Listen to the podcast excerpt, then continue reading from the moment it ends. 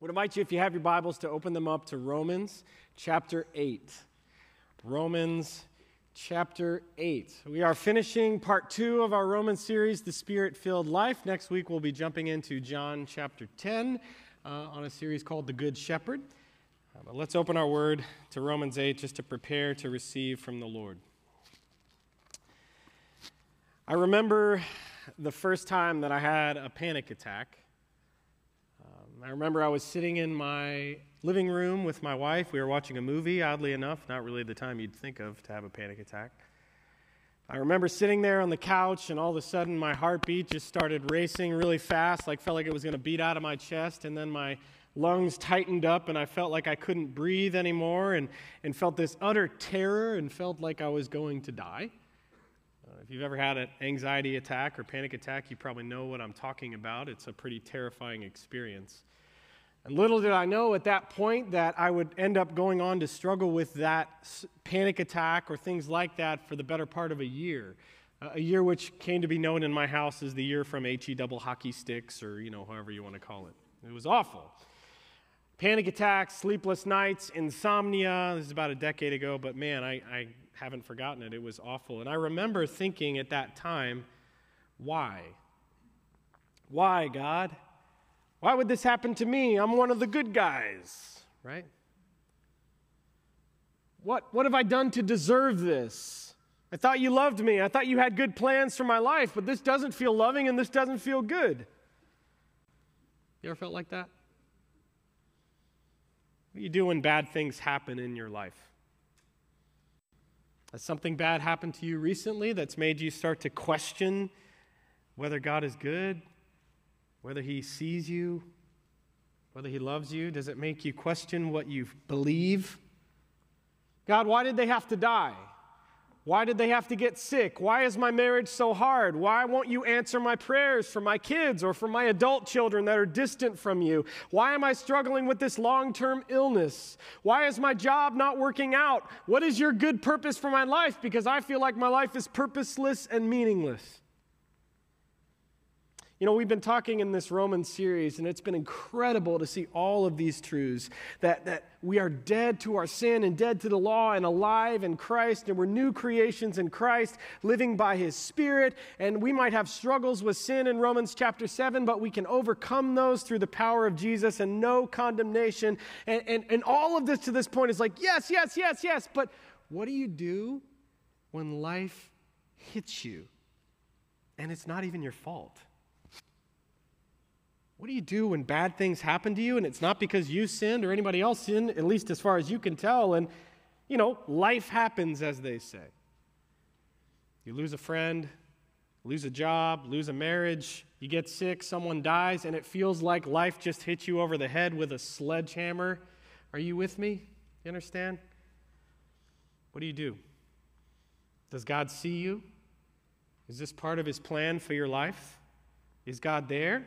In fact, this is one of the biggest challenges to those who don't believe in Christianity that they will pose towards us as Christians. How can you claim to believe in a God who is good and loving, and yet bad things happen in the world? That's what Romans 8 is about. Romans 8 is about suffering. God is not surprised by our pain. He's not surprised by our suffering. And in fact, our big idea of this morning is that God wants us to suffer well. God desires for his people not just to survive in suffering, but to thrive in the suffering when it happens. Now let's examine that. We're going to see three ways that God wants us to suffer well. And Paul's going to teach us that in Romans chapter 8. So let's read it together, starting in verse 18. Glorious verses. The Word of God reads I consider that our present sufferings are not worth comparing with the glory that will be revealed to us.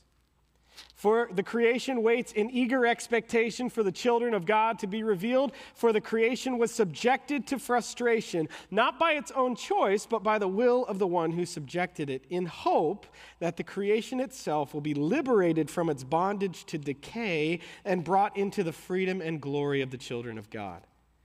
We know that the whole creation has been groaning as in the pains of childbirth right up until this present time. Not only so, but we ourselves, who have the first fruits of the Spirit, groan inwardly as we wait eagerly for our adoption to sonship, the redemption of our bodies. For in this hope we were saved, but hope that is seen is no hope at all. Who hopes for what they already have? But if we hope for what we do not yet have, we wait for it patiently. In the same way, the Spirit helps us in our weakness. We do not know what we ought to pray for, but the Spirit Himself intercedes for us through wordless groans. And He who searches our hearts and knows the mind of the Spirit, because the Spirit intercedes for God's people in accordance with the will of God. So, the first way that God wants us to suffer well, and maybe you picked it up because the same word was used three times in those verses, is to groan for glory groan for glory. This is a way we suffer well. As Christians, we can acknowledge the elephant in the room that life is hard. Can I get an amen for that? Life is hard, amen? It is. Suffering is real. We don't put our heads in the sand like an ostrich and pretend that it's not happening, and the Bible doesn't pretend either. In fact, the Bible paints a very realistic portrayal of what suffering looks like in our world. And the first thing you see from this passage is that everyone groans. Everyone. And everything groans. We see first off in these first few verses that creation groans. Why do bad things happen? We live in a Genesis 3 world, a world that is under the curse of sin. Because of human sin, Genesis 3, from Adam and Eve, the world has been subjected to decay, as the Apostle Paul says here in Romans 8. Sicknesses, disasters, pain, disease, turmoil, and death, or if you're a science nerd, the second law of thermodynamics. This is the world we live in. Paul describes creation as if it's in labor pains. Now, I've never experienced labor pains, but I've witnessed five labors firsthand, and they are intense. Okay? That's how Paul describes the world in labor. This summer we talked about this already not yet kingdom of God, right? And we talked about in the not yet kingdom, the, that creation, the curse of sin will be lifted off of creation in Revelation 21 and 22. But we're over here, and right now the curse is still here. We live in a sin cursed world, and that is why creation is groaning. Suffering was not created by God, it was brought about by sin. And suffering won't last forever, but right now, suffering is here and creation groans. But creation's not the only one groaning in this passage. Who else is groaning? We are. Us. We are groaning in our pain. Groaning is a normal experience of our existence. Jesus himself said in John 16 33 that in this life you will have trouble. And so, verse 23 is such a profound verse. It's really just a restatement of the point this morning. Paul says that we groan inwardly as we wait eagerly, or in other words, we groan for glory to come. Now, there's two important things to take away from that verse. Number one is that we groan. Groaning is normal. It's okay to hurt. Turn to the person next to you and say, It's okay to hurt. It's okay to hurt, right? It's okay. Sometimes we think as Christians that we're not allowed to feel pain, that we're not allowed to be sad, that we're not allowed to cry or be frustrated or have hard times. And I love the realistic portrayal of Romans 8. It's okay to groan and hurt. That is normal. Life is painful, and that's okay to acknowledge that. You know, we've lost the ability that our ancient brothers and sisters back in the early church did all the time called lamenting. Lamenting. The word lament just means a, a, a, passionate expression of grief or sorrow. And our early church brothers did this all the time. In fact, Jesus did this when his friend Lazarus died in John 11. He lamented. If you read the Psalms or you read the book of Lamentations, which is all about lament, the Bible is full of chapters and verses and whole books that are about human beings groaning. Here's just a few examples. We got from Lamentations 3. Go ahead and throw that up there on the screen, those verses. Lamentations 3 says, So I say, My splendor is gone, and all that I had hoped for from the Lord. I remember my affliction and my wandering, the bitterness and the gall. I remember them, and my soul is downcast within me. Lament. Psalm 30, 13, 1. How long, Lord, will you forget me forever? How long will you hide from me, your face from me? Lamenting. Psalm 42. My tears have been my food day and night, while people say to me all day long, Where is your God? These things I remember as I pour out my soul. One important application that you can take from this message is to pray your pain. Pray your pain. That's not on the screens, but you could write it down. Pray your pain. We are a pain avoidance culture. We take medication for everything, right? If your head hurts, you take Tylenol. If your back hurts, you take some Aleve or whatever else. We avoid pain at all costs, but sometimes pain is unavoidable. In those moments, pray your pain. Don't avoid the conversation with God. Pray to God, like these lamenters. Tell God how you really feel.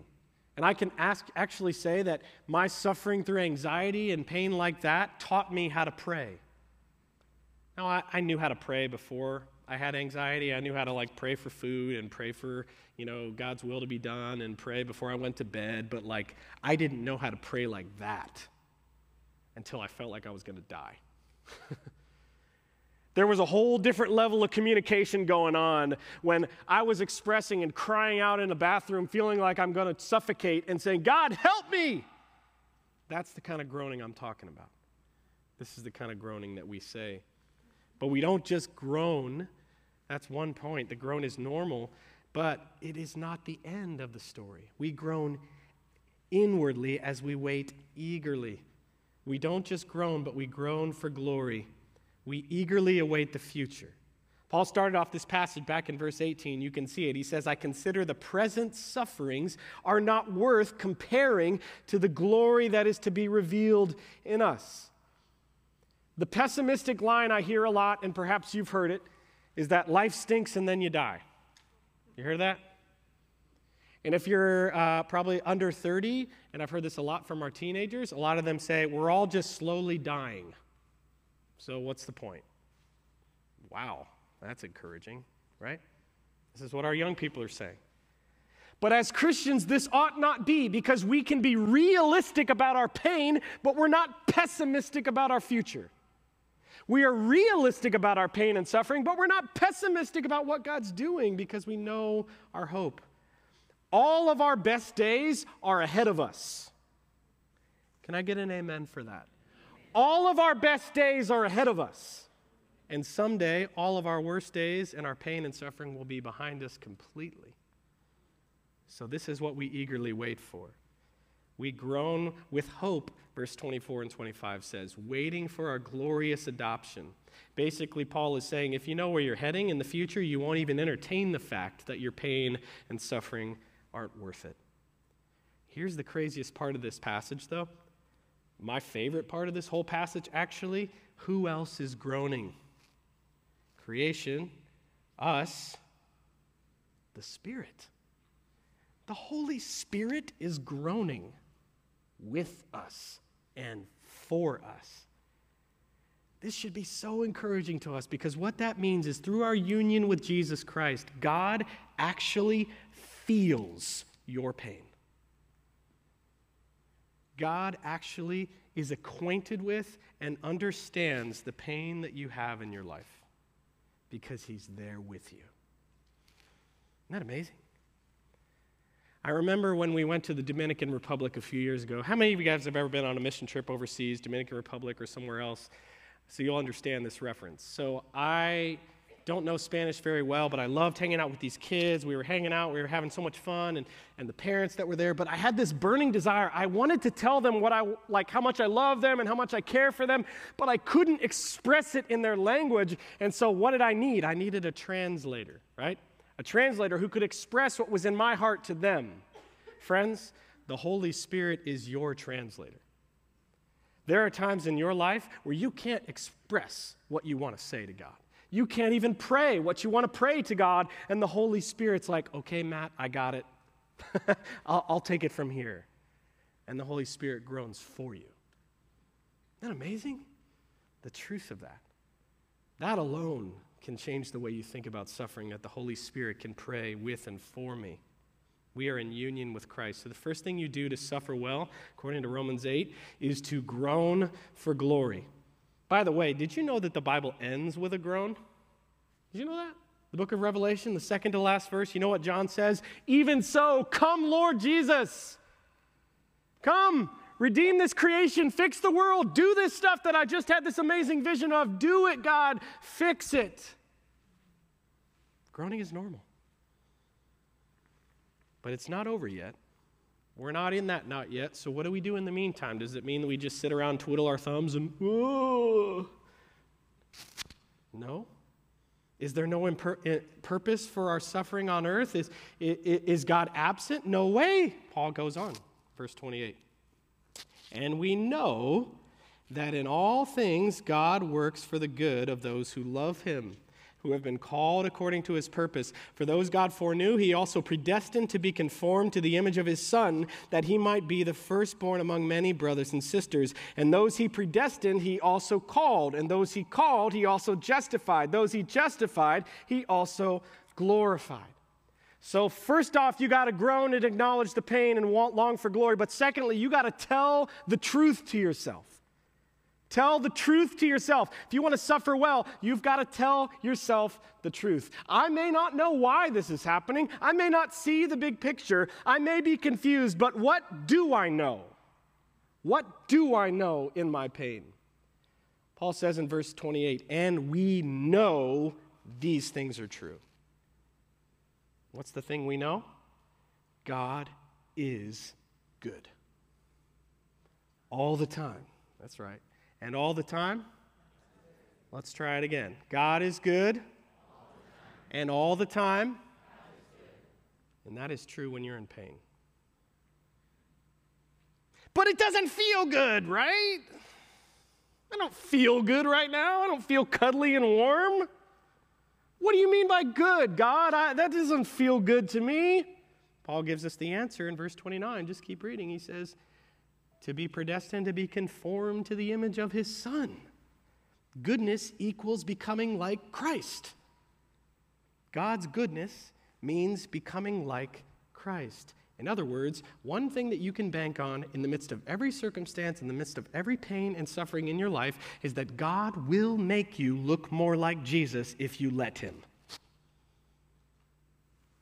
And that is good.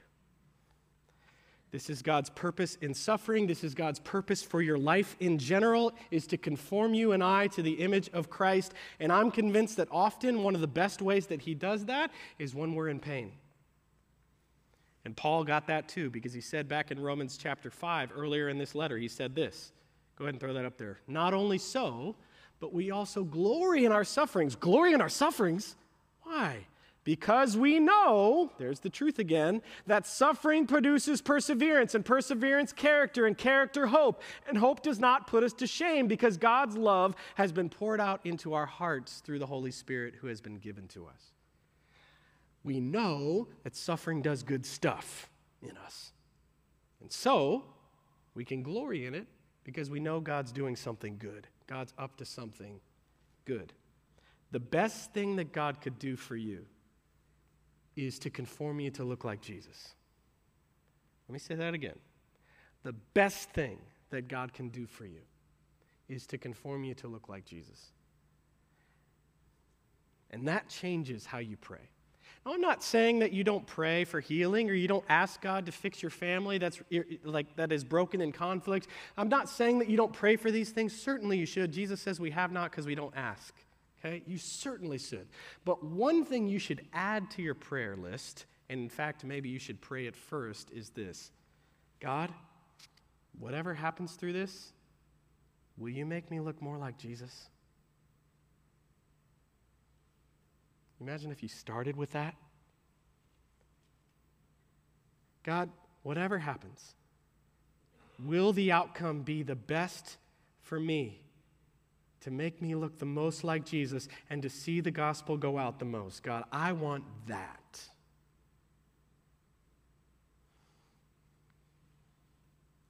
And here's the beauty of that prayer, church. when you pray like that, you are actually praying like Jesus prayed. Because when Jesus was in the Garden of Gethsemane, about to face the most intense wrath of God that no, none of us will ever face, he faced all of the wrath of God for human sin for all of time. And he's literally sweating blood. He says to his father, Father, if this cup can pass from me, because it was a huge cup to swallow, if this cup can pass from me, let it pass. But he said, Not my will, but yours be done. And because Jesus said yes to his Father's will, I will never have to face the kind of wrath that he faced that day. And so, we can follow him, as the author Hebrews says Jesus, who for the joy set before him endured the cross, despising, scorning the shame at the end of that page there, and sat down at the right hand of the throne of God. Then, verse 3, he says it like this going on the next slide. Consider him, Jesus, who endured such opposition from sinners, so that you will not grow weary and lose heart. So you can look at Jesus and what he did on the cross for you, so that you can know God is going to work out for good. The most heinous suffering in all of human history was worked out for the goodness of my salvation. Therefore, I know if I fix my eyes on him, God will be good. But here's something else true that you can tell yourself when you're suffering God will finish what he started. God will finish what he started. Paul says this in verse 30. He those he predestined, he also called. Those he called, he also justified. Those he justified, he also glorified. This is a process that will never be interrupted. What God accomplishes, what God purposes, he will accomplish. Philippians 1 6 says it this way Being confident of this, that he who began a good work in you will carry it on to completion until the day of Christ Jesus. God's plan has not been derailed by your suffering, it is happening in, in the midst of your suffering. And so E.M. Bounds said, great 20th century pastor said, trouble is just God's servant. Often it might be that very trouble that God is using to give you more of his grace and to make you more like Christ. So tell the truth to yourself. Groan for glory to be sure, but tell the truth to yourself that God is good and that God will finish what he started, but this passage is not over yet. In fact, the best is yet to come. Let's read verse 31. What then shall we say in response to these things? If God is for us, who can be against us? He who did not spare his own son, but gave him up for us all, how will he not also, along with him, graciously give us all things? Who will bring a charge against those who God has chosen? It is God who justifies. Who then is the one who condemns? No one. Christ Jesus who died. More than that, the one who was raised to life is at the right hand of God and is also interceding for us. Who shall separate us from the love of Christ? Shall trouble or hardship or persecution or famine or nakedness or danger or sword? As it is written, For your sake we face death all day long. We are considered as sheep to be slaughtered. No, in all these things, we are more than conquerors through him who loved us. For I am convinced that neither death nor life, neither angels nor demons, neither the present nor the future, nor any powers, neither height nor depth, nor anything else in all creation will be able to separate us from the love of God that is in Christ Jesus our Lord. Mic drop, Paul. Well done. That sums it up. What does that mean? How does that teach you how to suffer well? You live as one who is loved. You live as one who is loved. You groan? Yes. You tell yourself the truth, but you live as one who is loved. One of the biggest critiques people give to Christians is how can a loving God do this? What is Paul's answer? He says, if God is for us, who can be against us? Well, how do we know God is for us? Answer the next verse. If God did not spare his own son, how will he not freely give us all things? Here's the point. Whenever you're tempted to wonder, does God love me? I don't feel loved today. Why are these bad things happening to me? Look at the cross. Look at the cross. Romans 5 8 says, But God demonstrates his own love for us in this, that while we were yet sinners, Christ died for us. So that means that I don't know why this is happening. I don't know why they got sick. I don't know why she died. I don't know why my kid's struggling with diabetes. I don't know why that my parents got COVID. I don't know why this is happening. I don't know why this pain is in my life. But it can't be because God doesn't love me. God has already proven his love for me on the cross. I am loved. What does that mean if you live like this? I like to think about it like a parent and a child. Those that, have parent, uh, that are parents in the room with children or grandparents, you get this. What's the first thing a child does when they're in pain? They run to their mom and dad. They cry and they run to their mom and dad. Jameson's shaking his head. Nope, I don't run. Well, that's because you're old now. They run. Every little kid wants to run to their mom and dad to be held. And as a parent, there's just such a joyous feeling to just, I'm going to hug the pain away, right?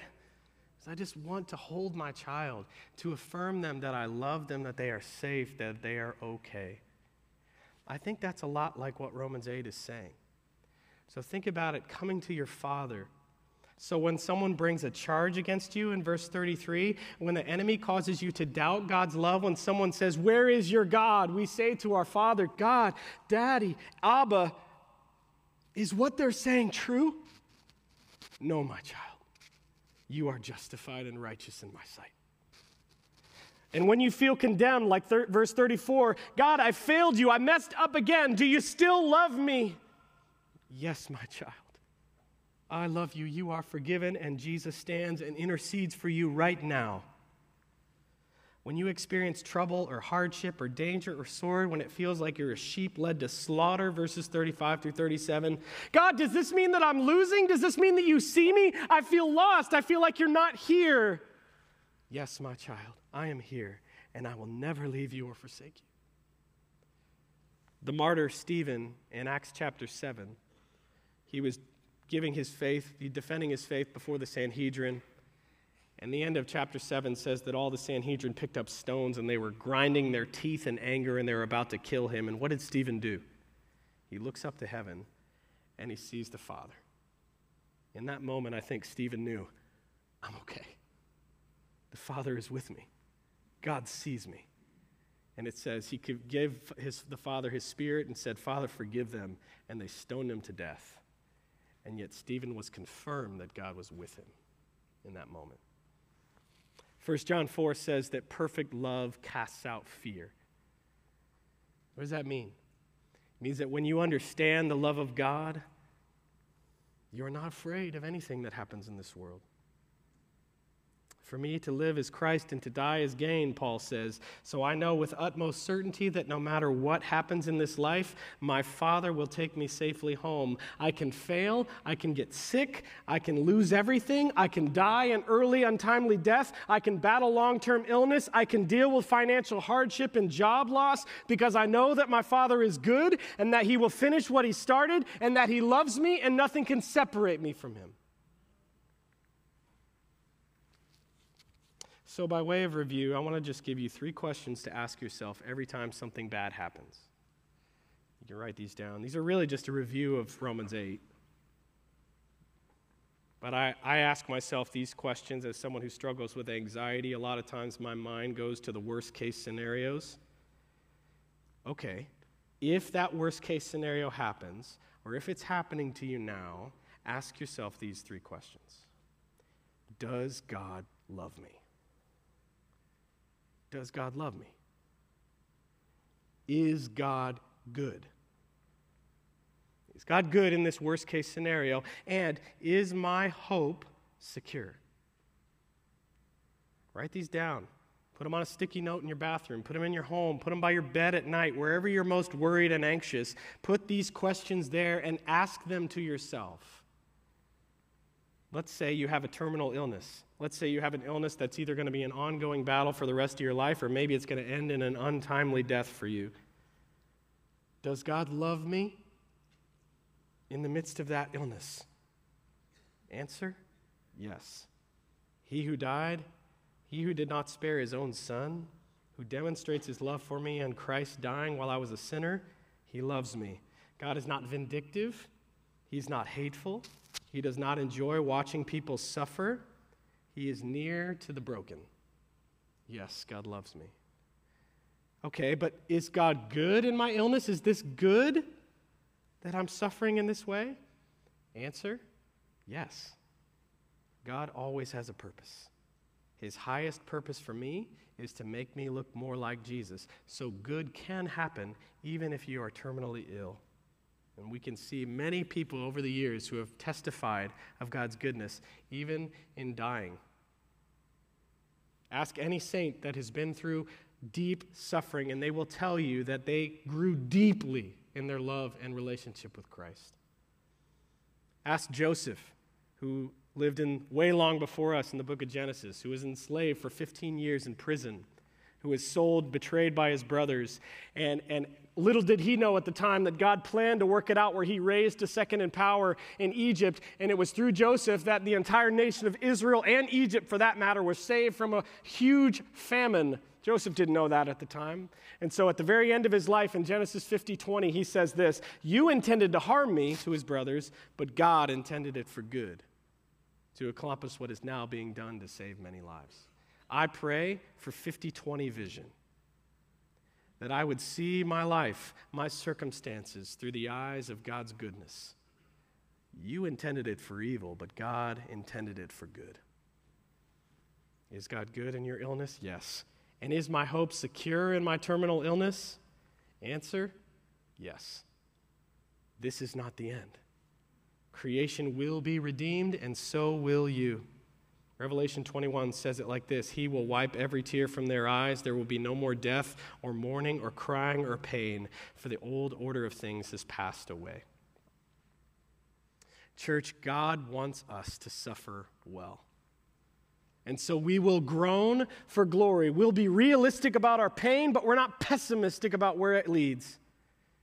We will tell ourselves the truth that God is good all the time, and all the time, and His plan will happen. And we live as one, as people who are loved, because He who did not spare His own Son, how will He not freely give us what we need? Let's pray. Oh God, thank you so much for this truth of Romans 8. It's amazing how, Jesus, you said in John that you will know the truth and the truth will set you free.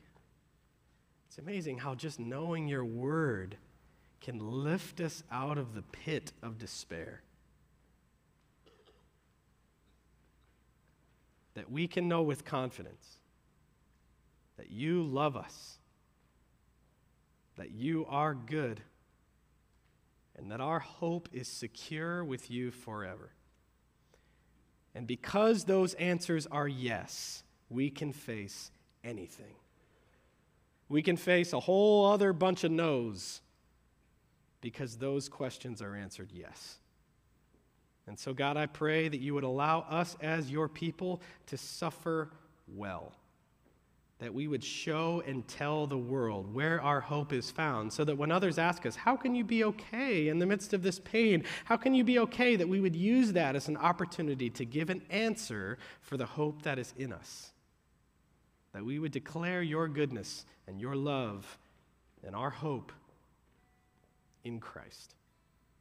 So now, Lord, as we respond in worship, I pray that you would allow us to be the kind of people like Horatio Spafford was, who wrote this hymn, It Is Well.